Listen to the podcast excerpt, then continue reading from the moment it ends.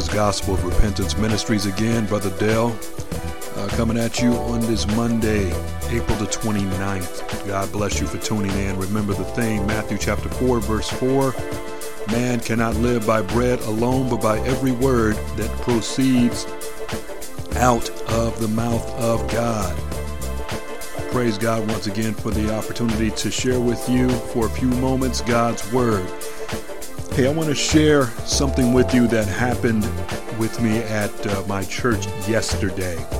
As a matter of fact, after the first service, we have a prayer room at my church for anybody that needs prayer for whatever it is that they are needing help with. And we had men that were not available to go in the prayer room to meet with the men, because the women pray with the women and the men pray with the men, so that everything is above board and appropriate.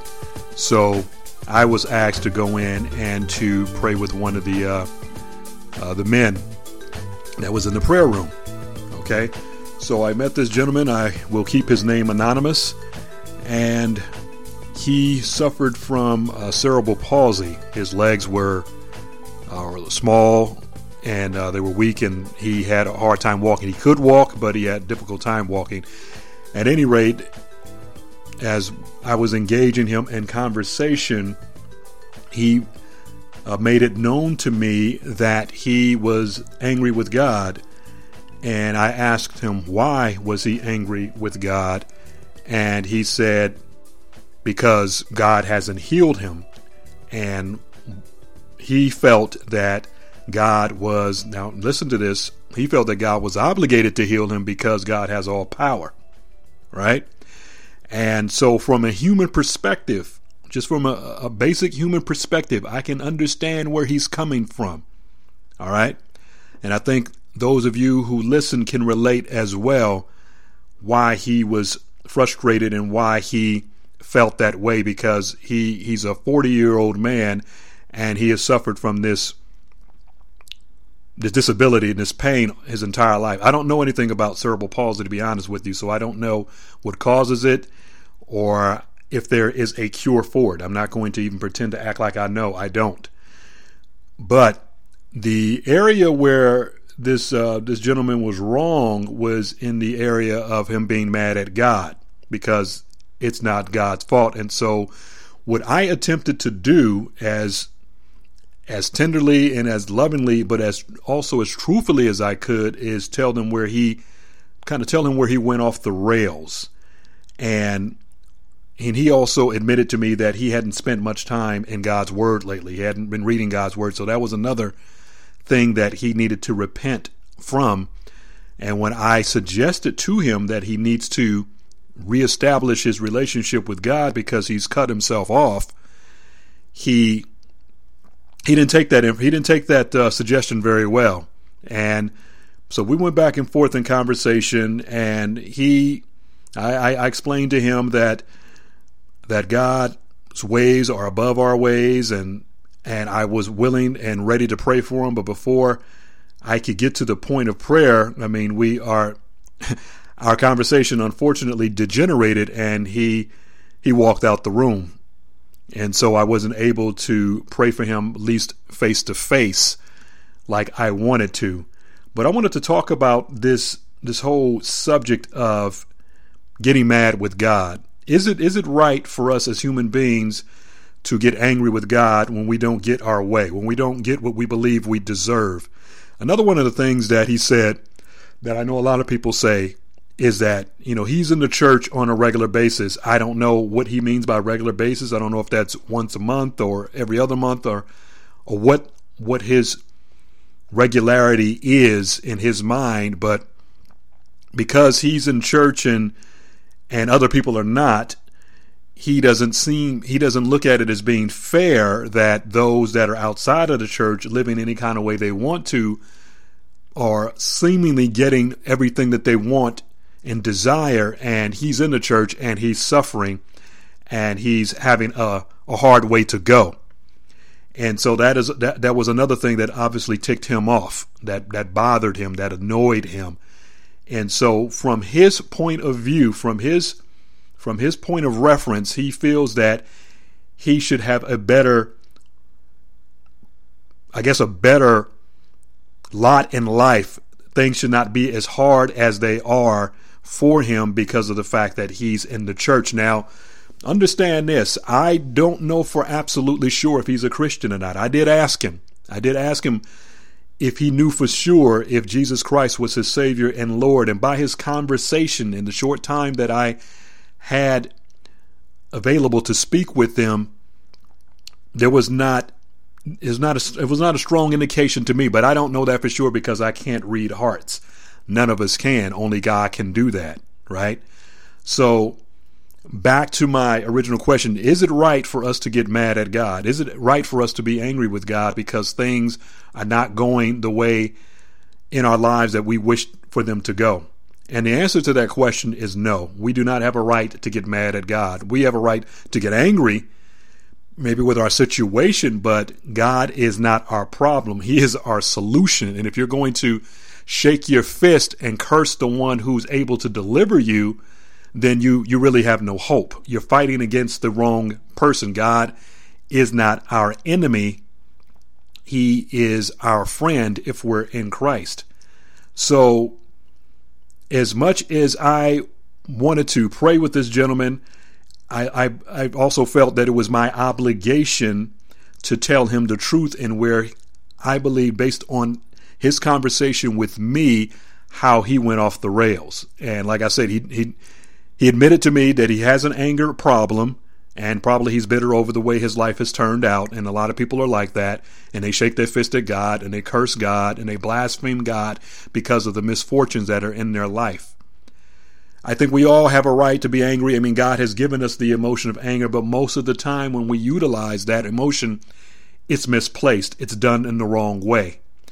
So what I want to do in a few minutes that I have remaining with you is I want to go over some passages of scripture that I think will help those of you who are listening regarding receiving from God. Is God obligated, number one, to give us everything that we ask for? Is he obligated to do that? Do we serve God, or does God serve us? I mean, that's another way of putting the question. Do we serve God, or is God here to serve us and to meet our every need and to fulfill our every desire?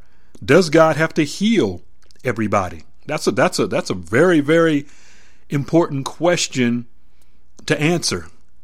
Does God heal everyone? And I'm going to read some passages of scripture that relate to that, and I also want to relate to the anger issue. So what I want to do is start off with the matter of the anger issue with God. And to do that, I want to go over to the book of Jonah. That's an Old Testament book. And Jonah was commanded by God to go preach to a nation or a city called Nineveh. Now, Nineveh is an ancient city that was in the country of Assyria, and Nineveh, according to the Bible, was built by a man by the name of Nimrod. He only appears early on in the Bible narrative in the book of Genesis, as a matter of fact. And they were a very great city, but a very wicked one at the same time. And when God commanded Jonah to go and preach to them, what he did not want to, because they were wicked. And I'll read to you why in particular he didn't want to go. So what he decided to do, instead of traveling east, he decided he wanted to travel west. So he was going to go to a place called Tarshish, which is believed to be modern day Spain. So he got into a boat on the seaport of Joppa, and I think at the Mediterranean coast, and he decided he wanted to go west. But what happened is that the boat that he got on got into a very bad sea storm, and what ended up happening is he got thrown overboard. You know the story. He got swallowed by a great fish. The fish belched him out on land once he repented of his sin, and then God told him a second time to go to Nineveh, and the second time Jonah did go. So Jonah had one message to preach. And it was this. The message that he was to preach was this: yet in 40 days, Nineveh will be destroyed. And he preached that message. And when he preached that message, everybody from the king of Nineveh all the way down to the animals humbled themselves.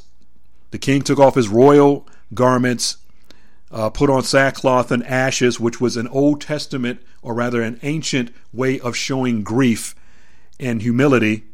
And when they humbled themselves, from the king all the way down to the animals, humbled themselves before God and asked God for mercy to spare them, God looked upon their humility, looked upon their genuine repentance, and he did not do what he had planned to do to them.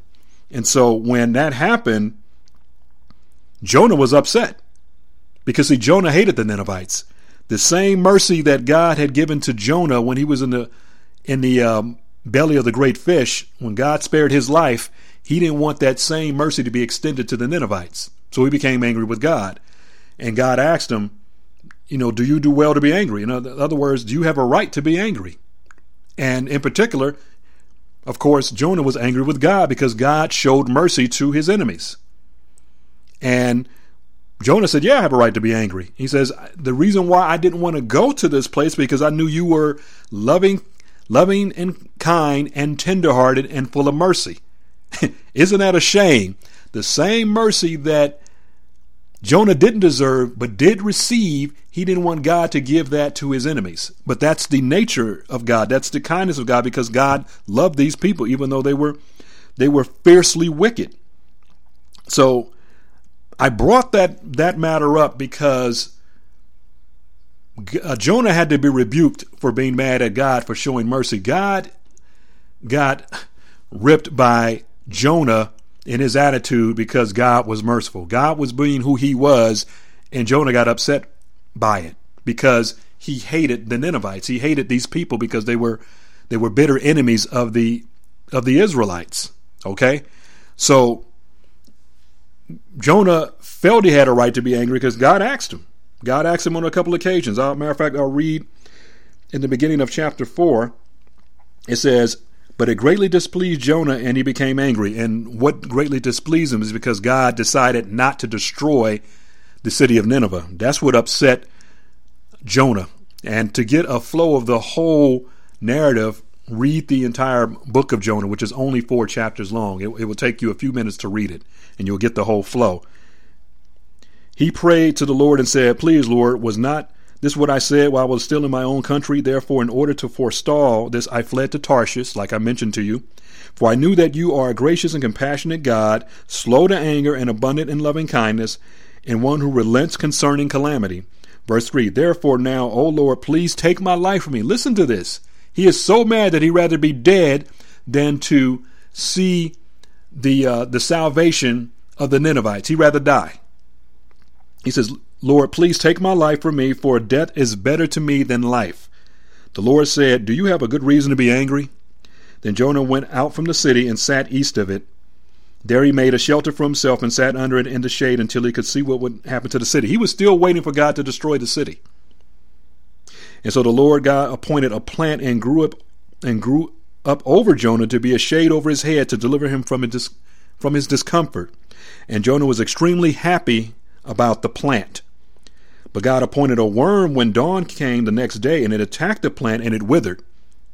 When the sun came up, God appointed a scorching east wind, and the sun beat down on Jonah's head so that he became faint and begged with all his soul to die. This is ridiculous, saying, death is better to me than life. Then God said to Jonah, do you have a good reason to be angry about the plant? And he said, I have good reason to be angry, even to death. Then the Lord said, you have compassion on the plant for which you did not work and which you did not cause to grow, which came up overnight and perished overnight. Should I not have compassion on Nineveh, the great city in which there are more than 120,000 persons who do not know the difference between their right hand and left, as well as many animals? So Jonah had more compassion for a plant that he did not work to cause to grow than he had for over 120,000 children. It's been reported that there may have been as many as 600,000 people in that great city. The 120,000, when it says they do not know their right hand from their left, scholars say makes reference to small children. So there could have been at least 500,000 people there. And Jonah had more compassion about a silly plant than he had about human beings. So we do not have a right to be angry with God. God knows all. We don't know that much. And when we are angry with God, we're out of line. Even though we may not understand what's going on in our lives, that is the opportunity to be to trust God, to, in a sense, put God to the test. Says, okay, Lord, this is my situation. I'm going to trust you no matter what to deliver me. But if you don't deliver me, I'm still going to trust you. A hard thing to do. I understand that. I get that. But that is what God is calling for. If we're going to be his children, and if he's going to be our Lord, that means we have to put our life in his hands.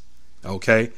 So, obviously, I didn't get to share all of that information with the gentleman that I tried to counsel and pray with yesterday, but he, in his mind, felt he had a right to be angry, but he actually did not have a right to be angry. He just didn't know that, but because he was spiritually insensitive and spiritually dull at this point in his life, he wasn't really up to hearing any sound wisdom or instruction from the Word of God.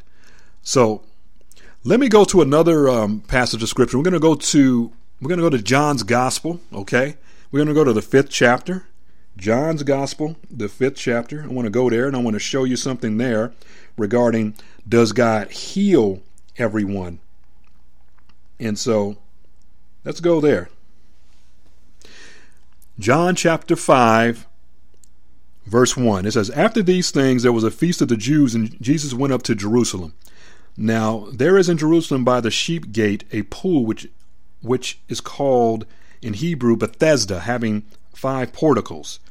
In these lay a multitude, listen to this, a multitude of those who were sick, blind, lame, and withered, waiting for the moving of the waters. For an angel of the Lord went down at certain seasons into the pool and stirred up the water. Whoever then first, after the stirring up of the water, stepped in was made well from whatever disease with which he was afflicted. A man was there who had been ill for 38 years. When Jesus saw him lying there and knew that he had already been a long time in that condition, he said to him, do you wish to get well? The sick man answered him, sir, I have no man to put me into the pool, and when the water stirred up, but while I am coming, another steps down before me. Jesus said to him, get up, pick up your pallet, and walk. Immediately the man became well and picked up his pallet and began to walk. Now it was the Sabbath on that day, so the Jews were saying to the man who was cured, it is the Sabbath, and it is not permissible for you to carry your pallet. And I'm going to stop right there. So I read John chapter 5, verses 1 to 8. All right? Now, let's go back a second. And it said here, in verse 3, it says, in these lay a multitude of those who were sick, blind, lame, and withered. And it said there was a multitude of those who were in that condition. Now, why didn't Jesus heal all of them? All of them had a need. There were, like I said, there were blind people, there were lame people. In other words, people that couldn't see, people that couldn't walk, people that were ill, probably had all types of organic diseases. And he only healed one man. He healed a man that was paralyzed, a paralytic. Why didn't he heal the rest of them? Was he obligated to heal that one man? The answer to that question is no. So if he wasn't obligated to heal that one man, certainly he wasn't obligated to heal the rest of them. But why did he heal one man? And the answer to that question, some would say, well, I don't know. But I believe the answer is that it's sovereign election. And what sovereign election simply means is that God has absolute rule, and that means he does whatever he wants to do. So it was God's will. It was Jesus' will to heal that man, but apparently it wasn't his will to heal the rest. Was he wrong? Do those who were not healed, do they have a right to be angry? Do they have the right to be mad at God? No. They may think that they do, but they don't. Because anything that God does for us is pure grace, ladies and gentlemen. It's pure mercy. God does not have to do good to us because we're evil by nature. And understand when I say that is that doesn't mean that you're doing evil every moment of the day, but our nature is evil. And so anything that God does for us, the fact that you're breathing, you're inhaling and exhaling and everything, that is an act of God's mercy. If God decides to cut that off, you'll stop breathing, you'll die. So the breath that's in our lungs is an act of mercy. The fact that we're in our right mind and we're not going crazy and cuckoo is an act of mercy. God is sustaining and holding everything together that is in our body. You follow me? So that is sovereign election. Once again, God is not obligated to heal, unlike the gentleman that I spoke with yesterday who felt that he had a right to be healed. And in his mind, he felt probably very, very much justified in thinking that way. But that's wrong thinking, because God does not heal on demand. God is not obligated to do what we tell him to do. I mean, and once again, who's serving who here? Are we serving God, or is God serving us? Okay, let me go to one more passage of scripture, and we're going to go to 2 Corinthians chapter 12, all right? And this is dealing with the Apostle Paul. 2 Corinthians, the 12th chapter, all right? And so I want to start reading at verse 7. 2 Corinthians chapter 12, verse 7, it says, "Because of the surpassing greatness of the revelations, for this reason, to keep me from exalting myself, there was given me a thorn in the flesh, a messenger of Satan to torment me, to keep me from exalting myself. Concerning this, I implored the Lord 3 times that it might leave me. And he said to me," listen to this, "My grace is sufficient for you, for power is perfected in weakness." This is Paul speaking once agan. "Most gladly, therefore, I will rather boast about my weaknesses, so that the power of Christ may dwell in me. Therefore, I am well content with weaknesses, with insults, with distresses, and persecutions, with difficulties, for Christ's sake. For when I am weak, then I am strong." So I just read 2 Corinthians chapter 12, verses 7 to 10. Now, in Paul's case, he was receiving an abundance of revelations, so that he would not get puffed up, so that he would not get arrogant or conceited. It says that it was given to him a thorn in the flesh, a messenger of Satan to torment him, so that he wouldn't exalt himself. So, and listen, remember, and it says here that Paul asked 3 times that this thing might leave him. This torment that obviously was giving him pain, and the Lord said to him, "My grace is sufficient for you." In other words, I'm not going to remove it, but my grace will give you the strength to endure it. And so Paul settled in his mind and in his heart that, okay, this is the way that it's going to be. I mean, obviously he didn't like it. He didn't want it to be there, but then he resolved in his heart and his mind that most gladly, therefore, I would rather boast about my weaknesses so that the power of Christ may dwell in me. And so he didn't want the power of God to leave him, so he had to accept one with the other. So with the abundance of revelations that he's receiving, he was also given a thorn in the flesh, a messenger of Satan to torment him, to buffet him. Even though he wanted it gone because it was painful, he recognized, okay, if I want the power of God to rest upon me, then I have to deal with this thorn in the flesh.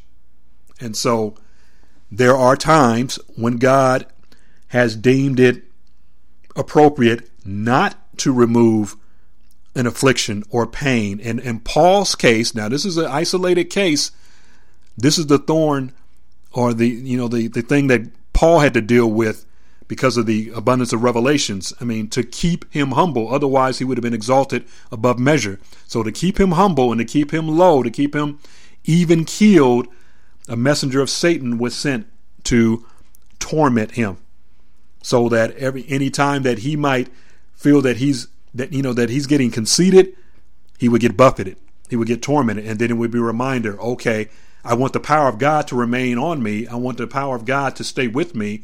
So at the same time, he's got to deal with this torment. And then when he got the revelation from God that God's grace, God's power is sufficient for him, and it makes him perfected in his weakness, he rejoiced. Now, Paul was a very obviously one of the pinnacles of the church, one of the foundations of the church, and he was very mature in his faith. So not everybody's going to think like this. Hence why these words are recorded in Scripture, so that we can learn from them and that we can aspire to be that way in our Christian walk, that we can become mature and recognize that everything that we go through in this life is not going to be all good. You follow me? Not everything is going to work out the way that we plan it to work out. And in this case, I can hear, in a sense, Paul saying, not my will, Lord, but your will be done. Just like Jesus did when he was praying in the Garden of Gethsemane, when he wanted the cup, the bitter cup that he was going to have to drink to be removed from him. So, because humanly speaking, he didn't want to go through that, because he knew the ramifications of having to be made sin for the world, that he was going to have to be forsaken by his Father, and that God was going to have to turn his back on him because of the fact that he was going to be made sin. That tormented the Lord Jesus Christ to the point where the Bible says in Luke's gospel that his sweat became like great drops of blood. You know, he was so distressed. The stress of him having to go to the cross, the way he had to go to the cross, almost killed him. All right. So God, in his sovereignty, once again, does not have to heal us if he doesn't choose to. And there may be there's a reason why he doesn't always do that. But the thing that we wrestle with and that we have a problem with is that sometimes God decides not to let us know the reason why he doesn't do what he does. In this case, he did with Paul. But if you read the account of Job never knew why he went through all the pain that he went through. God never answered his question. God simply had to come to him in the last 5 chapters of the book in the form of a whirlwind and rebuke him. And then once God got through spanking Job, Job said, you know, I'm vile. I'm a cover of my mouth. I repent in dust and ashes. In other words, I'm a fool. And so being angry with God is the worst thing that a person can do. Being angry is one thing, but being angry with God, the one who can be your deliverer, is not the one you want to be angry with, because God does everything well and perfect. And sometimes it is in his will for us to suffer. Jesus himself promised that when he was talking to the disciples prior to his departure. He says, in this world you have tribulation, but be of good cheer, I have overcome the world. Amen. So troubles are going to come to the child of God. Difficulties, problems, setbacks, pain, disappointment. It's all part of the cup that we have to drink. It's not always going to be easy. Matter of fact, I think it's rarely easy. God never promised ease in this walk. He promised difficulty, promised pain, but he also promised that we're going to have an ultimate hope, that we're going to overcome because he overcame. All right. So for those of you who are struggling right now, for those of you who may be angry with God, you got to repent. You got to get rid of that anger. You got to go to God and ask him to forgive you of your sin. You know, prop yourself back up. If you're out of the will of God, get back in the will of God, get into the word of God, get into prayer, get some counseling, you know, man up, woman up. If you're out of the will of God and you're angry with him because things are going bad in your life, I know it's hard. I know it's difficult. I know it's frustrating, and we want the pain to be over with because it seems like there's no light at the end of the tunnel, like it's not getting better. But God has set you up for such a time as this. Remember what the Bible says. It says there is no temptation that has overtaken you that is not common to man, but God with the temptation will give you a way of escape that you may be able to bear it. I paraphrase it, so what I want to do to treat it with justice, I think I need to read it the right way. It says this: no temptation has overtaken you, but such is common to man, and God is faithful, who will not allow you to be tempted beyond what you are able, but with the temptation will provide the way of escape also, that you will be able to endure it. Doesn't mean God is going to take away the trial. This means he's going to give you a way out so you can endure the trial. Amen. So hang on in there. Don't give up. Don't give up on God, because he's not giving up on you. And continue to trust him, and just continue to rely upon him, and just continue to love him and to learn what it is you need to learn in the trial that you're currently going through. All right. Brother Dale of Gospel of Repentance Ministries, God bless you for listening. Until next time.